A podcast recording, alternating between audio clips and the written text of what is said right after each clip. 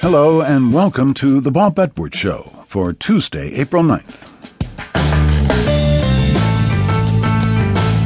Today we have an hour with astrophysicist Neil deGrasse Tyson, Frederick P. Rose Director of the Hayden Planetarium at the Rose Center for Earth and Space. Tyson is a passionate advocate for science, space exploration, and education. His book, titled Space Chronicles Facing the Ultimate Frontier, is an anthology collecting a number of his writings about NASA and space travel. Can we afford new adventures in space as we're cutting the federal budget? Tyson argues that space transforms the culture into one that values science and technology, and that's the culture that innovates. Innovations are the foundations of tomorrow's economy.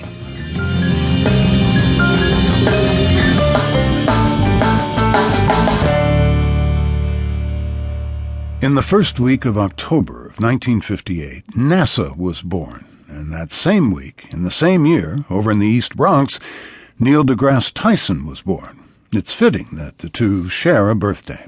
As an astrophysicist and director of the Hayden Planetarium, Tyson has been writing, thinking, and speaking about all things space for his entire career. He's been called the best spokesperson for science alive.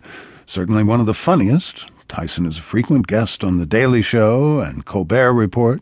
He's hosted several PBS programs and written a slew of bestsellers.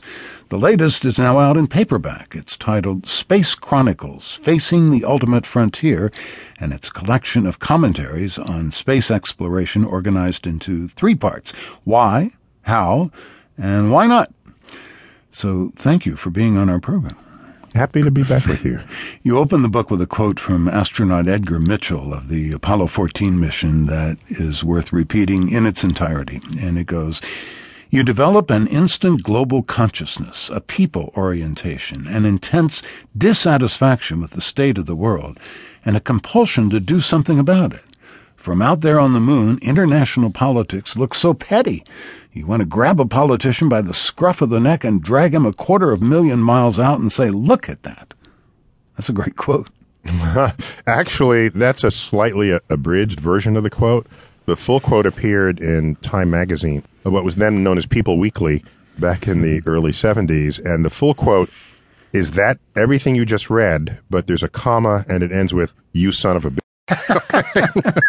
so, just to be, just you know, in the interest of disclosure, uh, I felt that wasn't necessary, and by his request, in fact, I truncated that and kept it, the, you know, the, the G-rated version of it. But it was international uh, politics that started the space race to begin with, and we have politicians yeah, to thank for getting.